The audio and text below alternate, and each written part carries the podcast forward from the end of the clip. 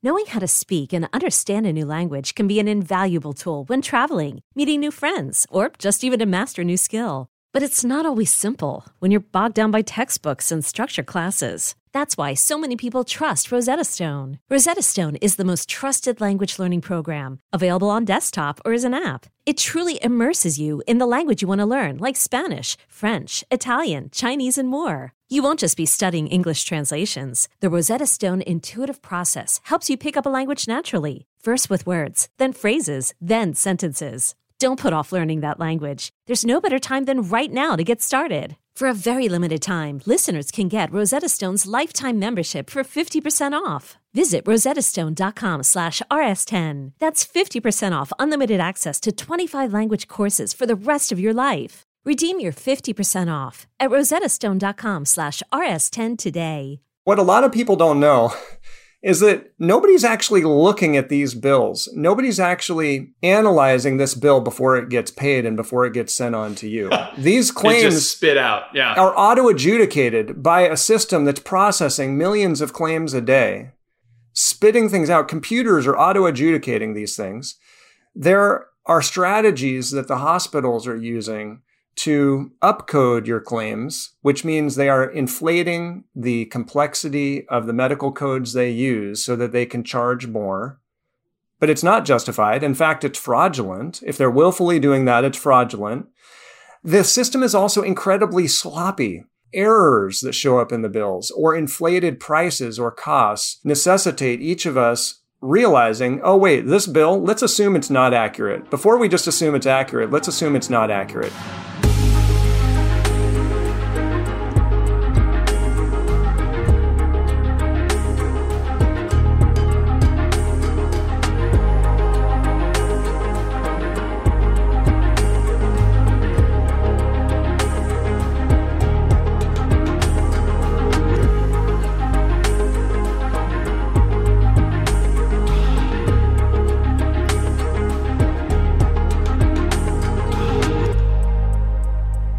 Welcome back to your next episode of Yang Speaks on the future of. We're talking about the future of medical bills today, which doesn't sound that sexy, but I promise it's probably the most practical thing we've ever done on this podcast. I'm Zach Graumann.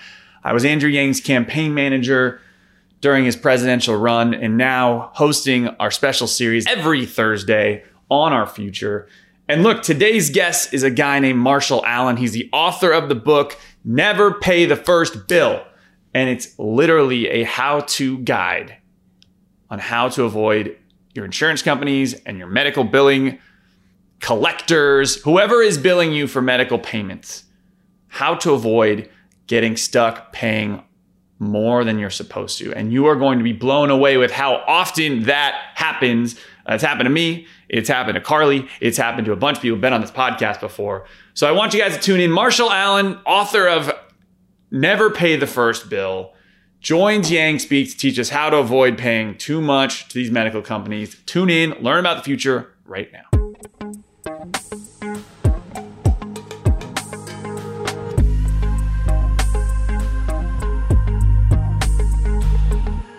It is my privilege to welcome to Yang Speaks the future of reporter and author of his newest book, never pay the first bill. I want to talk about the future of healthcare and basically how you navigate the healthcare system.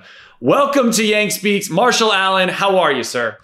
Thank you, Zach. I am excited to be here. I'm really excited to talk about this with you. This topic is a person, a basic personal interest to me because basically since I've I used to work on Wall Street and the healthcare was not great particularly and not necessarily cheap when you're when you're on Wall Street with the company I was at. But uh, it was simple in that I knew what I was getting. And then since I've gone to politics, I've now worked for multiple orgs and campaigns and that sort of thing. So I've had to navigate the system and worse off, manage people who are navigating the system and they're asking their boss of questions. And I'm like, I, yeah, I don't know. So what your book talks about, Never Pay the First Bill, uh, highlights all the complexities of what our system is and how average people should navigate it. So I'm glad this is what we want to dig into. Thank you for being here. Let's start though how the heck did you get into this? Um, and and you you were a reporter. You worked a number of places. Let's talk a little bit about about you and how you got interested in this topic.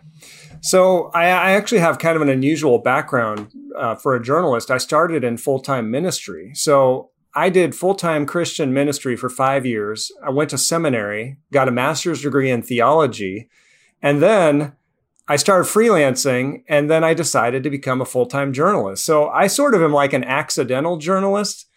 And but but I look at the world um, through a very moral lens, I have to say. And and so when I became a reporter, I got really interested in investigative journalism. And my first five years, I covered, you know, all the stuff you cover when you're starting out in journalism: community politics, school board meetings, businesses opening. I didn't do that much healthcare coverage until I went to Las Vegas at the Las Vegas Sun, and they asked me to cover healthcare there. And again, I knew almost I knew nothing about it. But what I learned once I started covering healthcare is that there are so many schemes and deceptive practices that are built into the very legal way that healthcare is practiced in this country.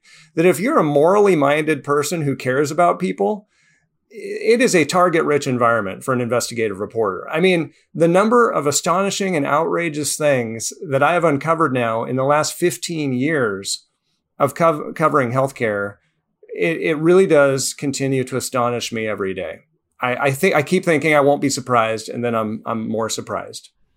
We should have probably led with the fact that you're a moral journalist because no offense to the journalists I've had on this podcast before, but that's a bit of an oxymoron at times. Uh, uh, I, I understand that. I, I agree with it. But my argument would be that when journalism is practiced with integrity, genuine truth telling with integrity, I think it's a very moral enterprise. But of course, you do see things that uh, Oh yeah, I think uh, side. honestly, it's like an. I think it's most and and probably what we'll talk about today. Most of life comes down to incentive. Most of the problems we're frustrated with are comes down to incentive problems, where you have good people incentivized to do slightly bad things, and when they or just like little selfish things, or whatever it is, and then the snowball grows and grows, and next thing you know, people are piling on the bottom, people are getting really hurt. That gets at the big problem with healthcare in the United States, right? What is the incentive from the industry side?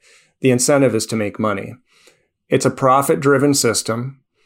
And so we have, I like to say sometimes we have the healthcare system almost that we deserve as Americans because it really does reflect who we are.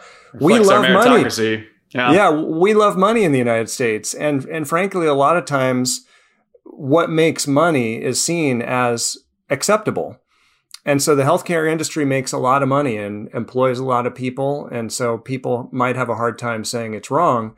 But the fact is, we pay twice as much per person for healthcare in this country than the citizens of any other country. And we're getting much, much less in return. We still have tens of millions of people who are uninsured. And they say now that one in six Americans has medical debt in collections.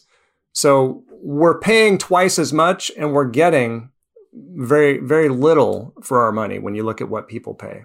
It's laughable because this isn't. Um, I think I've talked about this on the podcast before. There's there's if if, the, if you look at the list of problems like social problems that are out there. Um, there's a number of them that like poverty for example like you could debate the solutions to that a number of different ways and we do um, but healthcare to me you go down the list of all the social problems that are difficult but healthcare other countries have solved for this, which is to me is like we're doing it wrong. Um, and I agree, it comes down to worshiping the almighty dollar. In this country, if you make a billion dollars um, hurting people, whether you're making addictive drugs or frack, hurting the environment or exploiting people or selling their data, we'll put you on the cover of Forbes magazine. We'll put you on whatever. We'll celebrate you.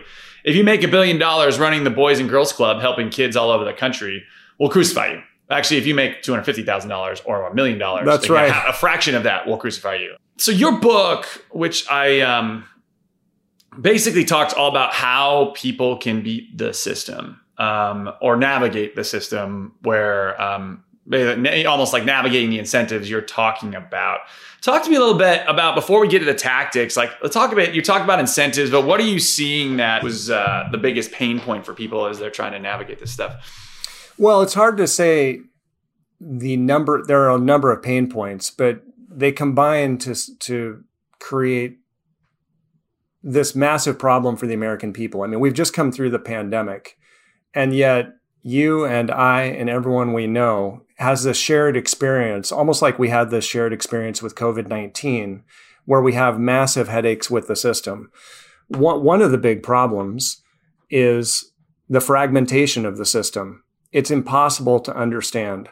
It, it's all these siloed entities, whether it's drug companies or physicians or hospitals or insurance companies, employers, all these self interested stakeholders involved in this incredibly, needlessly complicated system that now we as individuals are supposed to somehow navigate. Very difficult to navigate the fragmented system. Another big problem it's opaque, it's not transparent we're not told what the price is before we get a procedure or before we get a drug like we would with any other consumer interaction. I mean, imagine if you went down to um, your McDonald's and you got your burger and you didn't get a bill till three weeks later and it was four, you know, five times more than you should have paid for that burger. Or imagine if I walk in there with my mom who's over age 65,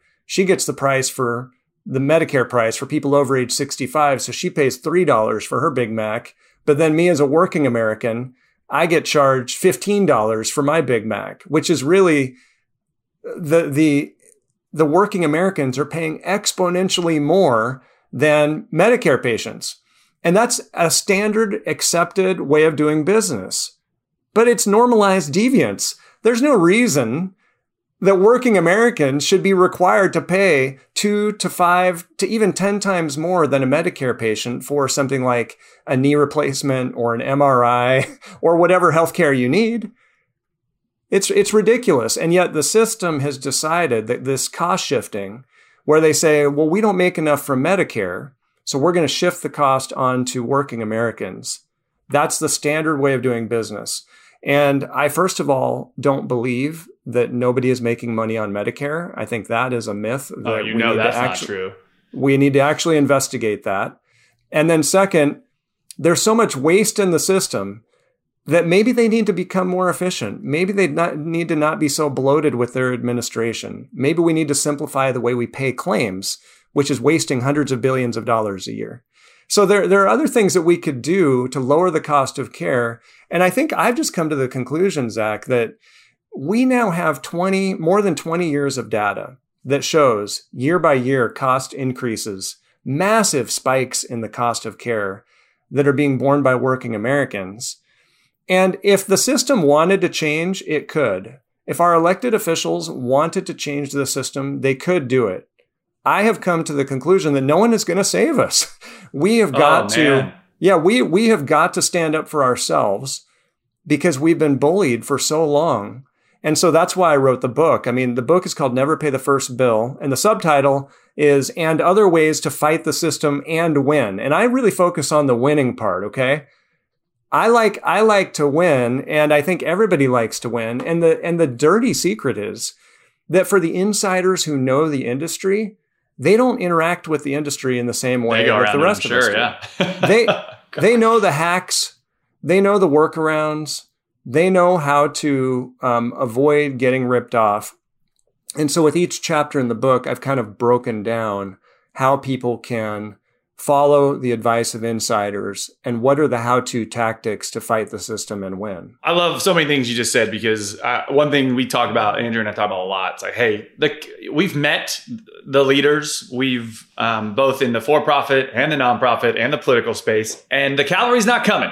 It's not. And the other challenge is um, the people that actually have the power. Um, we have our own challenge we're distracted. Um, we're distracted by either working all day and putting food on the table or, or meeting rent or our own healthcare issues, navigating this system because we think we have to, or I mean, other things, entertainment, the, the Kardashians, Netflix. I mean, you know, this, this attention economy, we are not paying attention. What I love about your book and why I wanted you on here is because there are things our government needs to do and I'm excited about that. And I think we eventually we have to get there at some point. But if it's not going to fix itself, or it's not going to fix in the short term, what can you actually do in the short term? And that's what your book literally lays out, like how to win. So let break this down for me, brother. Tell me, um, I mean, I, I'm assuming this this this playbook you have, if you will, starts after you get the treatment. Like, here's the bill, time to pay up. Is that where the journey begins, where your solutions start helping? Walk me through it. There's there's various ways you can look at this. So let's just pretend that you've gotten a medical bill. Let's just start with the title of the book, Never Pay the First Bill. I'm not saying never pay your medical bills. The principle here is never pay the first bill until you have analyzed it, until you have scrutinized it to make sure that it's accurate and fairly priced. Because what a lot of people don't know is that nobody's actually looking at these bills. Nobody's actually um, analyzing this bill before it gets paid and before it gets sent on to you. These claims spit out, yeah. are auto adjudicated by a system that's processing millions of claims a day, spitting things out. Computers are auto adjudicating these things. There are strategies that the hospitals are using to upcode your claims, which means they are inflating the complexity of the medical codes they use so that they can charge more but it's not justified. In fact, it's fraudulent. If they're willfully doing that, it's fraudulent. The system is also incredibly sloppy. The number of things that get put onto people's medical bills that are wrong, totally in error. I have talked to people who review medical bills for a living who tell me they have seen bills for patients who receive two circumcisions. I don't think anybody has ever had two of those. One is enough you know, multiple gallbladder removals on the same patient on the same day. I mean, these are things, pregnancy tests on 82 year old women or on women who've had hysterectomies. You know, so these are things like the amount of errors that show up in the bills or inflated prices or costs necessitate each of us realizing, oh, wait, this bill, let's assume it's not accurate. Before we just assume it's accurate, let's assume it's not accurate. So the first step I tell people is get an itemized medical bill. The bill from the hospital might say medical services, pharmaceutical services. Well, what goes into medical services? That's like going to the grocery store and getting one lump sum bill for all your groceries. yeah. You wouldn't be able to compare the price of your That's eggs true. or your milk or your cheese and see if you're being cheated. Or to make sure, like, hey, why is bread on my grocery store um, receipt? I didn't buy mm-hmm. bread. I'm glu- so, I have a gluten allergy. I never. I have a gluten bread, allergy, right? so get an itemized bill. It's your right to have one. And you want that itemized bill to include the medical billing codes. And now this is going to sound to people like totally intimidating. I get that.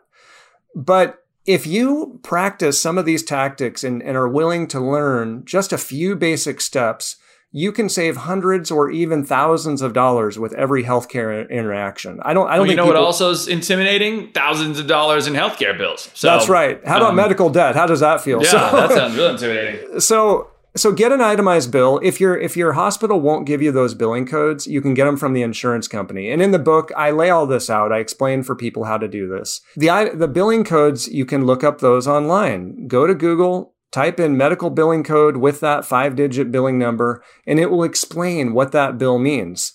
When you go for healthcare services, they create a medical record the billers translate the medical record into a claim that they submit to your insurance plan or that they turn into a bill and give to you.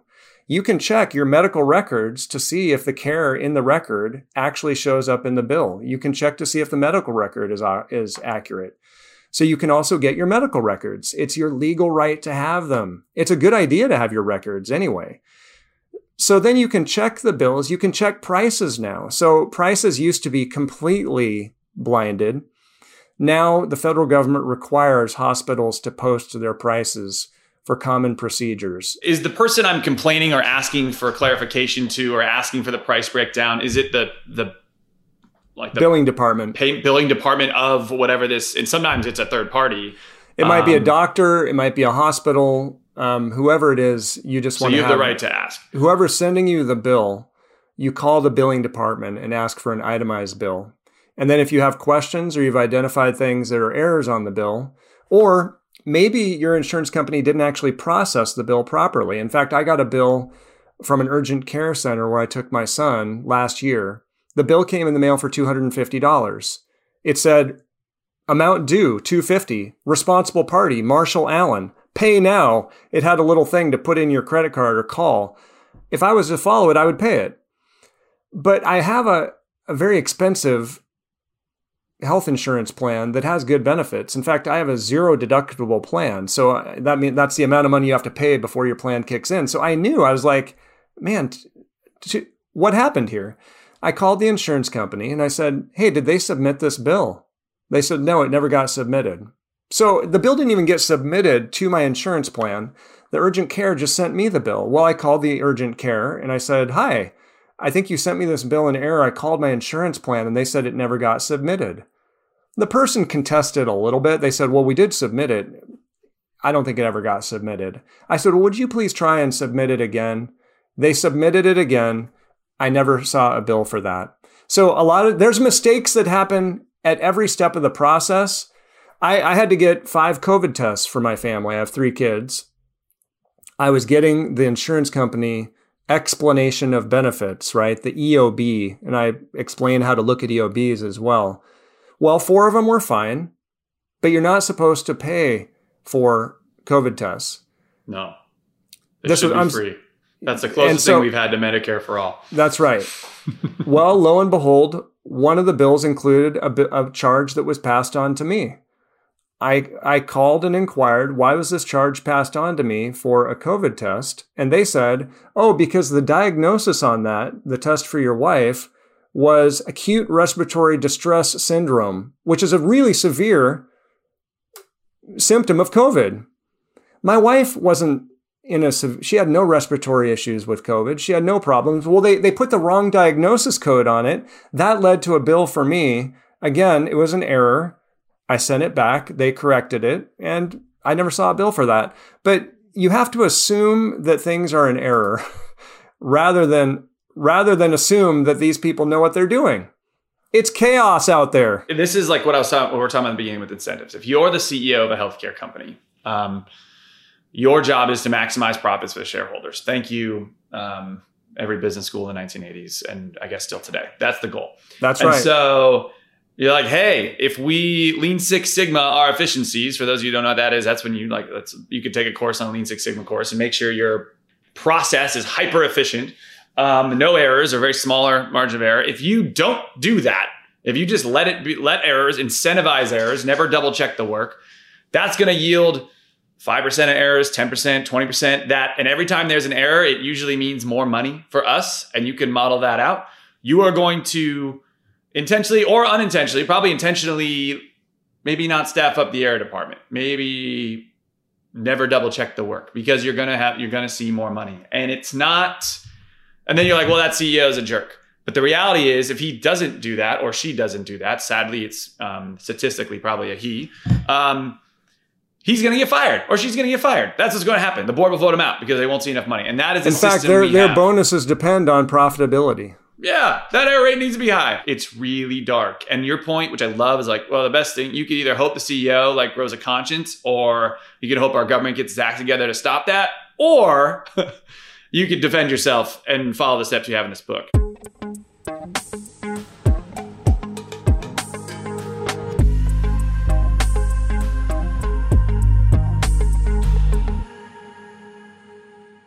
This podcast is sponsored by ExpressVPN. A few decades ago, private citizens used to be largely that private. What's changed? The internet. Think about everything you've browsed, searched for, watched, or tweeted. Now imagine all that data being crawled through, collected, and aggregated by third parties into a permanent public record your record. Having your private life exposed for others to see was once something only celebrities worried about. But in an era where everyone is online, everyone is a public figure. To keep my data private when I go online, I turn to ExpressVPN. Do you know there are hundreds of data brokers out there whose sole business is to buy and sell our data? The worst part is you don't know what they're doing, you don't get to have your say. That's why I use ExpressVPN. Just hit one button and then your internet connection gets rerouted through an encrypted server. No one can see your IP address. You're completely in your own private internet. Every time I turn ExpressVPN on, I'm given a random IP address shared by other ExpressVPN customers. That makes it harder for third parties to track me and harvest my data. No matter what device you're on, you just hit one button and you get your own protected connection. So, if like me, you believe that your data is your business, secure yourself with the number one rated VPN on the market. Visit expressvpn.com slash yang and get three extra months for free. That's E-X-P-R-E-S-S vpn.com slash yang. Go to expressvpn.com slash yang to learn more.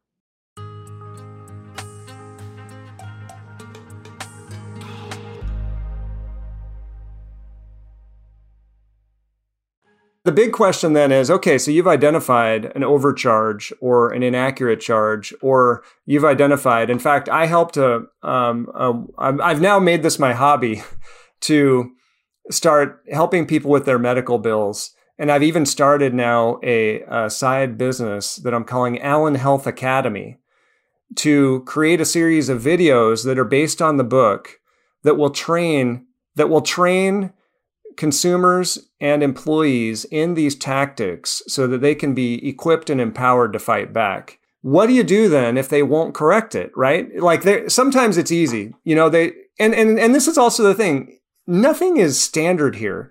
You might it might sound like a total pain and it might take you like for my urgent care bill, it took me about 3 minutes and I saved $250. It was so easy to fix both those examples I gave you.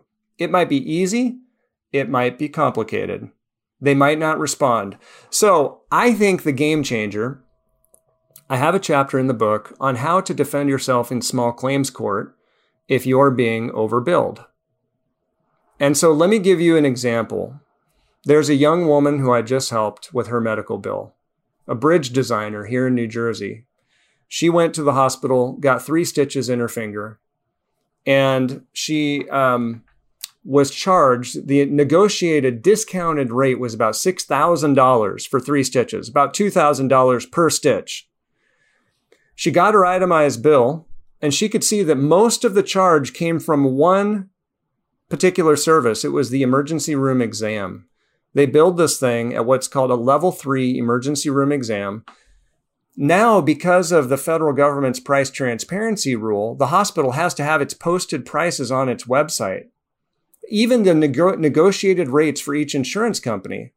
So she could see by looking at that bill that the United Healthcare negotiated discounted price for that exam was $5,800.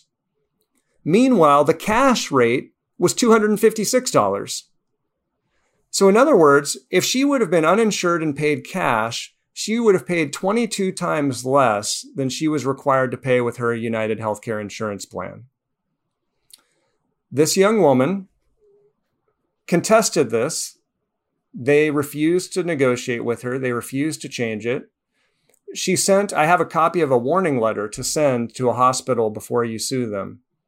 It's a, it's a sample letter. People can plug in their own details, gives them 30 days. And if you followed the process where you've got the medical bill, the itemized bill, you've got your medical records, you've looked up the prices, so you can see whether you're being screwed and just how badly. Well, then you sue them in small claims court for the amount that you're being overbilled. So she sued them in small claims court, and it resulted in the hospital coming to the table and settling it with her for uh, for for nothing. So I had this issue essentially with a uh, um, with a landlord, which is obviously a different system, but small claims court, small claims court in some ways. Um, but one of the things that the landlord was able to do was um, mess up my credit for a short period of time where they went to the credit agency and they're like well because i was basically saying you know you didn't do xyz so i'm not paying you rent until you do it right like not to get into it but that was where it was and um, and it's very similar here. It's like, well, you are charging me this. I'm not paying that. So I'm not paying you anything until we, you know, you come to the table, whatever you want to do. Um, but they can go to whatever a creditor and say, boom, and the next thing you know, your credit's down a couple hundred points or whatever it is, and that can hurt you and other things. What are your thoughts there and how to handle that? Or I think if you show that you're disputing it, they'll they have to put it down, but I'm not sure the answer. That's that, that's correct. But I think the other key here is this process doesn't actually take that long. And so usually you won't get to that stage until you're probably past about three months. As soon as you get the bill, you need to take a look at it. And it doesn't take long to do this, but it, you do have to be intentional and you have to learn this new skill. You might have to be persistent to make sure you get the itemized bill. So you can see if you're being screwed or not. And if you're not being screwed, then pay the bill, pay what's fair. But if you're being ripped off, then you want to contest it. And you can easily do this within that three month time frame. But it's really important to know these skills in advance so that you know how to handle it Um, so that's that's really what I'm trying to do is equip people so they're prepped. You can make your own decision before too. this like, happens. Okay, they're gouging me by an extra hundred bucks. Is it yeah, and so some people might be like, "Look, it's not that big a deal. I'll just pay it." Other people might say, "No, I'm going to fight this thing." Yeah, Ev- on everybody's in a or because it's economically prudent, right? Like it's That's right. Everybody is in a different situation. But if all of us started demanding fair treatment in this way, so think of what happens when you sue them in small claims court. You can do this for about $30 without an attorney. It's very easy. You've already gathered Mhm. all your evidence. On their side now, they probably need to hire an attorney at a cost of thousand hundred- dollars in attorney fees. thousands of dollars in attorney's fees to defend a case that's maybe worth a few hundred dollars, maybe it's worth a few thousand dollars.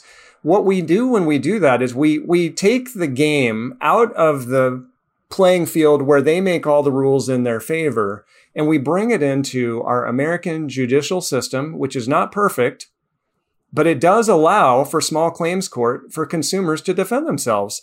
And in a lot of states, the limits are big. Like we have a branch of called the special civil branch here in New Jersey where I live.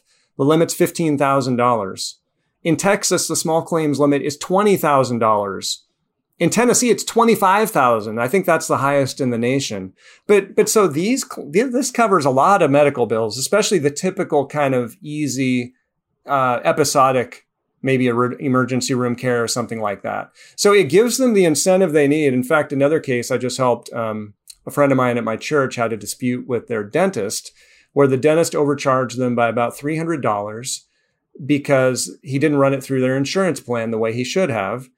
They fought that dentist for years. They argued with him. They called the biller. He, they got the runaround. It's much easier actually to go. You can do it all online, by the way. File the case online. The, de- the dentist got served with a lawsuit. They got a, call from the dentist attorney a few weeks later, once he had been served, and they got a check. They settled it right away. They didn't want to go to that hearing and have to deal with all that nonsense.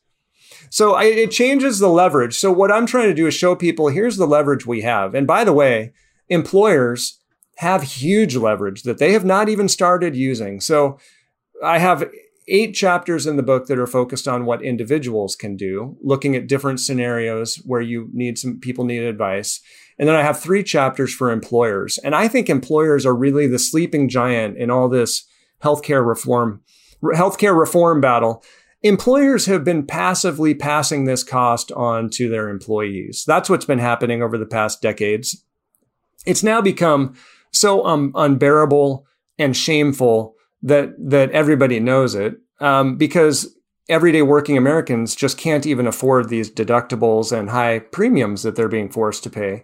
So I think that if employers and employees could get on the same page and realize how much of their money is being unjustly burned and wasted and squandered by our healthcare system, we have what they need to survive. They need our money. If they don't have our money, they've got nothing. And so what we need to do is identify there's price variation for every product in every market.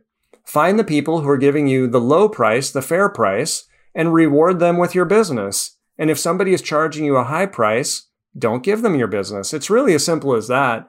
And once once we start, you know, you're seeing that now where more employers who are self-funded are entering into direct contracts with primary care doctors or even with specialists. You see, like Walmart has their centers of excellence plan, where if you need a knee replacement, say, they say, well, you can go anywhere you want, but if you go to this center in your region that we have a direct pay relationship with, we'll waive all your copays, all your deductibles, all your cost sharing, and you'll get that paid for 100% by the employer sponsored health benefits plan. Nothing out of your pocket the quality is actually going to be better and the care is going to be a lot cheaper. And so you see more progressively minded employers creating these different models. And I think that really is the future of where we're going and where we need to go. There can be debates. I feel like Medicare for all is like a political football that people like to kick back and forth, use as a talking point to rile up their base. But the difficulty of putting something in place like that I mean, the obstacles that would have to be overcome are absolutely enormous. Whereas what we can do right now is employers and employees can get on the same page. They can see how they they've been exploited and they can start going to the people who treat them fairly and shunning the ones that don't. And sometimes the ones that don't treat us fairly are the big brand name marquee insurance companies and medical facilities. Those, frankly, are some of the worst offenders, and we need to shun them. Yeah, Andrew and I have talked a lot. We don't. I don't love the concept of your healthcare being tied to your employment. I think that um, in the 21st century economy, it, stop, it makes less and less sense over and over. The more you, the more you unpack, you peel back that onion. Um, but it is a competitive differentiator for employees or for employers to say, "Hey, you come work here, like your healthcare is covered. Uh, we got your back." Um, and like, and good companies do that. Um, yeah, but so, that's even. But let me let me just point please. out something here. I mean, I'm trying to reframe the way we think about this stuff because there's even a myth of this idea of rich health benefits, right? Because all of that money that the employer is paying in health benefits belongs to the employee in the form of the employee compensation. Oh, you're so saying they're it, paying too much and it should be going to the person. Yeah, the that's just yeah, taking right. more money out of your wages. So these rich health benefits that all the white collar workers get, touche. They're they're they're being fooled. This is how the system wants you to think about it. Oh, your employer's paying. No, you're the one paying, paying for this. You're right. The employer is funding the compensation, and then we're compensated through our wages, our health benefits, our paid time off, our maybe a hopefully a retirement plan contribution. So that's our benefits package. That is our pool of compensation. But 100% of the money, once the employer funds our health benefits, that all belongs to the employee. And I compare this to like your employer taking you out saying, Hey, I want to take you out to a fancy restaurant. Let's go out for dinner. So you go to this five star place. Your employer says, order whatever you want. It's on, it's on me. You're like, great. So, you know, you're getting the steak, you're getting the flambe dessert, you know, wine. Well, they, they bring the check and they put it on the table and your employer reaches into your wallet and pulls out your credit card and pays the bill. That's what it's like when you have rich health benefits that are supposedly paid for by your employer. It's not paid for by your employer, folks. It's coming out of your compensation. And so then there's less money available to pay you wages. And if you look at the studies that have been done, it shows wage, wages are stagnant in the United States over the last two decades in large part because healthcare costs are consuming employee compensation at an unreasonable that's rate. Fascinating. And that's right because I pay depending on the company we've run, it's 500 to 1000 bucks a month per employee. And you can get scale on that. You can dial up, dial down the benefits. Um, but, and in most cases, and what I just talked about, let's say I land at $750 an employee right in the middle there, the employee still has to pay for crap. like it doesn't even fully. So not only am I taking 750 bucks a month from you, the employee, but also you're still stuck with um, whatever the difference is in your actual medical bills. It's a mess.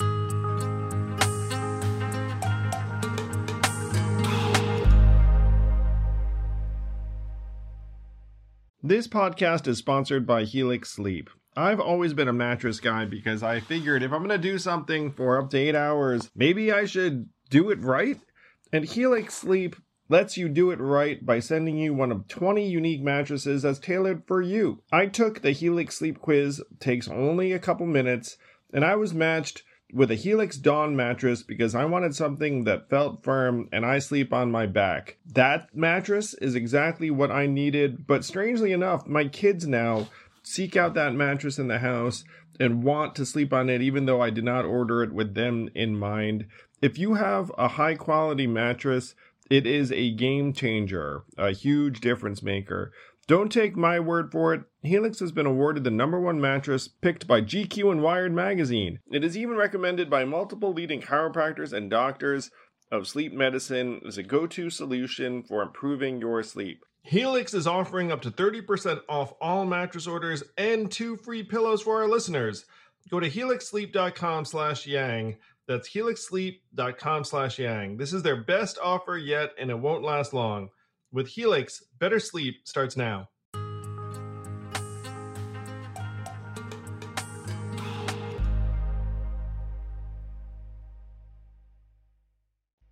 Your book talks about this, and your website eventually have advice for people to uh, start to navigate this. I love the advice on how to go to small claims court because that sounds daunting and like a pain in the butt. And it's probably not. I mean, it's time consuming, right? But it's if done well. I mean, a lot of judges, um, when it's the, the, the small human versus the big company, they're they're inclined in that type of court to side with the human, um, especially if there's someone who probably takes the time to read your book and knows their stuff, if you will. Um, another thing you say in your book is um, talk about making friends with your debt collector. Um, how does that work? Because that's like I don't know. Maybe it's like the you know you you were in ministry. Like I think in back in, in, like biblical terms, it's like we don't like the debt collectors or whatever it was. I mean, maybe Jesus did, but that's um, right. The tax like collectors are the, the worst, right? yeah. The the uh, I would say the debt collector is the modern day tax collector, um, scorned. You know the the uh, the parasite on humanity, yeah, no, right? mean, yeah, it's, yeah. yeah. So, so, so, so I think the thing is, is that I talked for this chapter. So in each chapter, I tried to feature an expert who could be like a guide into this world to help us sh- to show us how to win. Right? I don't know personally. I've I thankfully have not had medical debt, thankfully, and so I haven't had to encounter this myself. But I talked to Jerry Ashton, who founded the charity RIP Medical Debt and what, what he used to be a debt collector for decades in healthcare. And so Jerry knows the ins and the outs of the industry, and that led him to start this charity that actually buys people's medical debt and forgives it. So I asked Jerry, what's the right approach here? How do you handle this? And he explained again, medical debt, like your medical bills, you don't want to avoid it when the medical debt collector calls you. In fact, the first thing you want to do is dispute the debt in writing immediately. Even if you think, oh, I did go to that doctor, I went to that hospital, dispute it in writing, make them prove that they're the ones that own the debt, that they're the ones that are justified to collect for it. Also, I would assume that any medical debt that's out there is based on erroneous bills and jacked up unfair prices because that's the standard in the industry. So I would not assume personally that any medical debt is as a result of just somebody not paying an honest bill. Um, I, and so it's also, I think, one of the just great shames of our country that we have this problem. But the, the point is, you have to negotiate with that medical debt collector to get out from under the debt. Let's say it's a legitimate debt. You're going to dispute it. But let's say you're going to come to a, you need to come to an agreement. I like to use the term, we need to come to an agreement that works well for both of us. So when you're talking to that medical debt collector, you need to understand how much money can that debt collector get from you and still be seen as a winner and in his boss's eyes. I did right? I won. hey, boss, I won for you. I collected.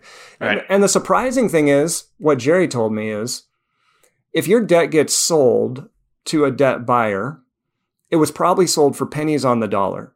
He said maybe a nickel on the dollar at the most. So therefore, if you owe $1,000, the hospital says you owe 1000 it would have been sold to a debt collector for what's what's 5%? 50 bucks.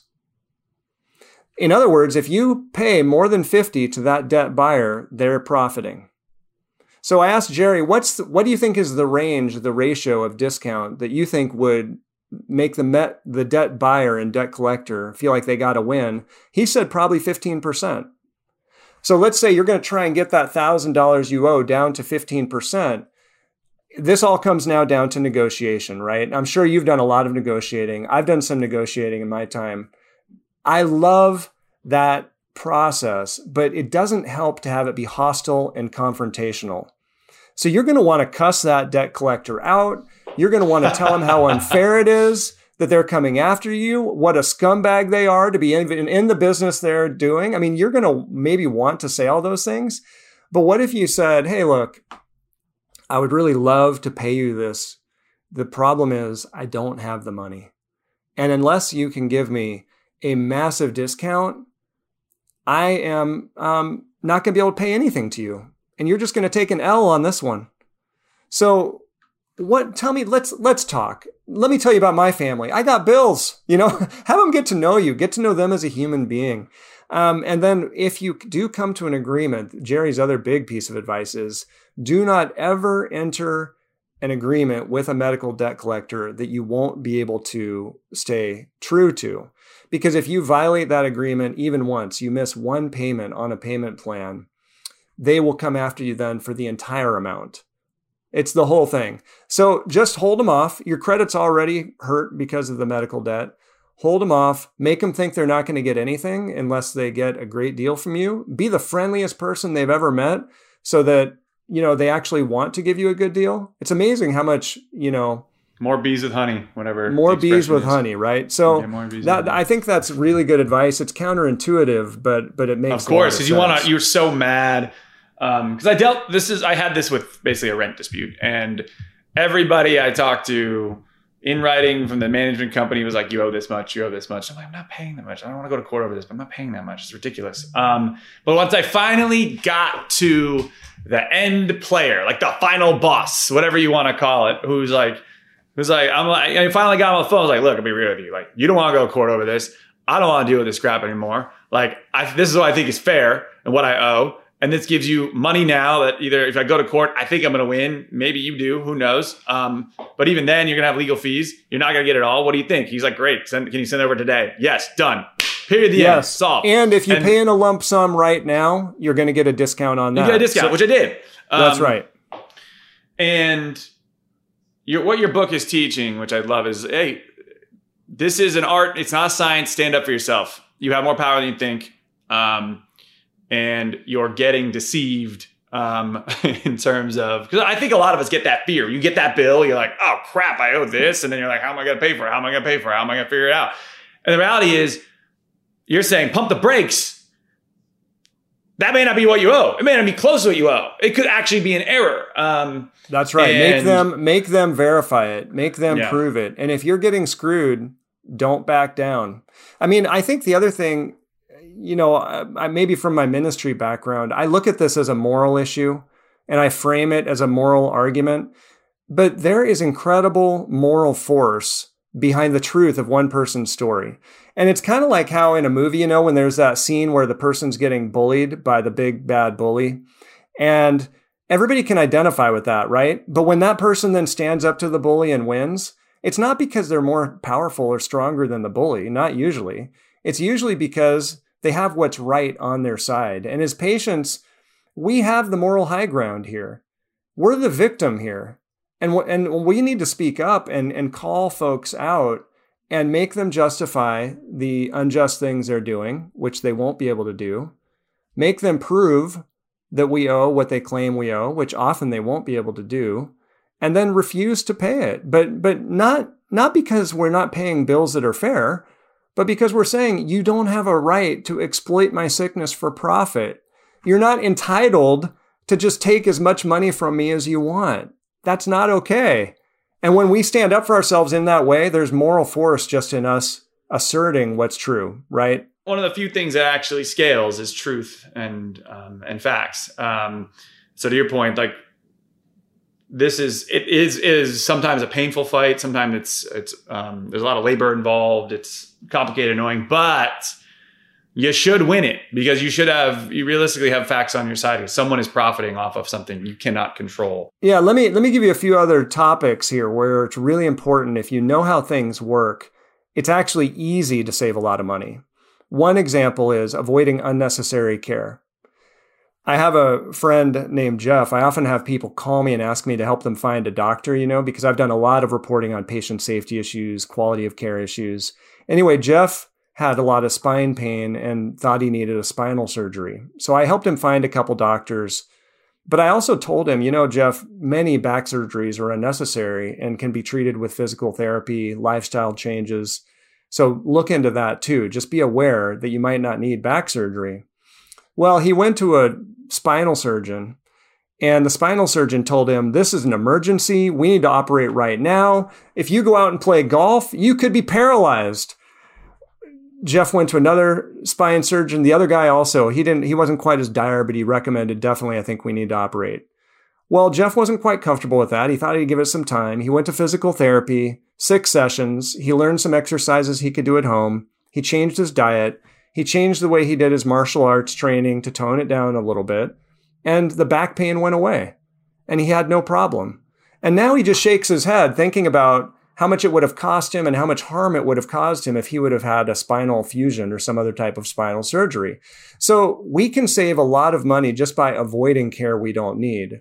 And so the number one question I always recommend people ask their doctor or nurse practitioner or whoever when they're offering you something that's like a discretionary procedure or test or drug, ask them this question. Ask them, Hey, what happens if we wait? What's the worst thing that could happen to me if we don't proceed with this right now? Make them articulate that for you.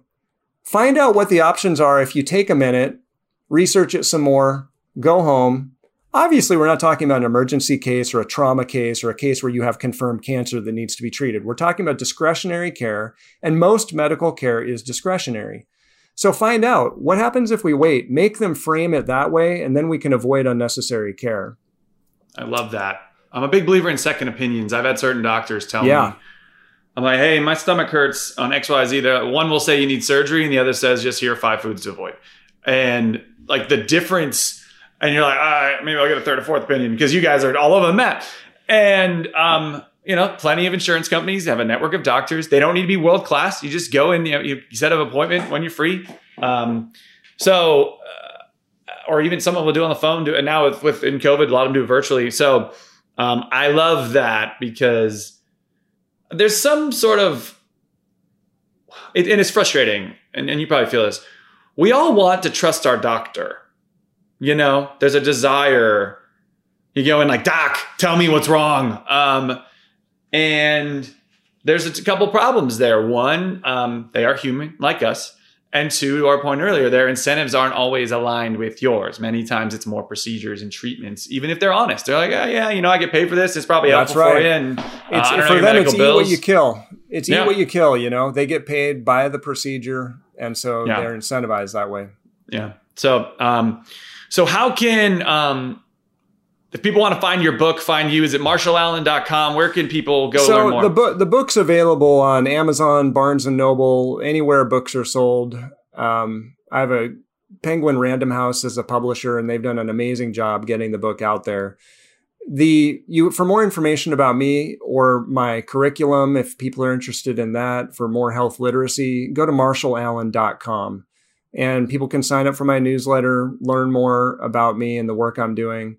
Um, I'm I'm really excited, Zach. I mean, I wrote I wrote this book because I I have done 15 years of careful investigating of the system on behalf of the public, and nobody's paid me to have a particular opinion.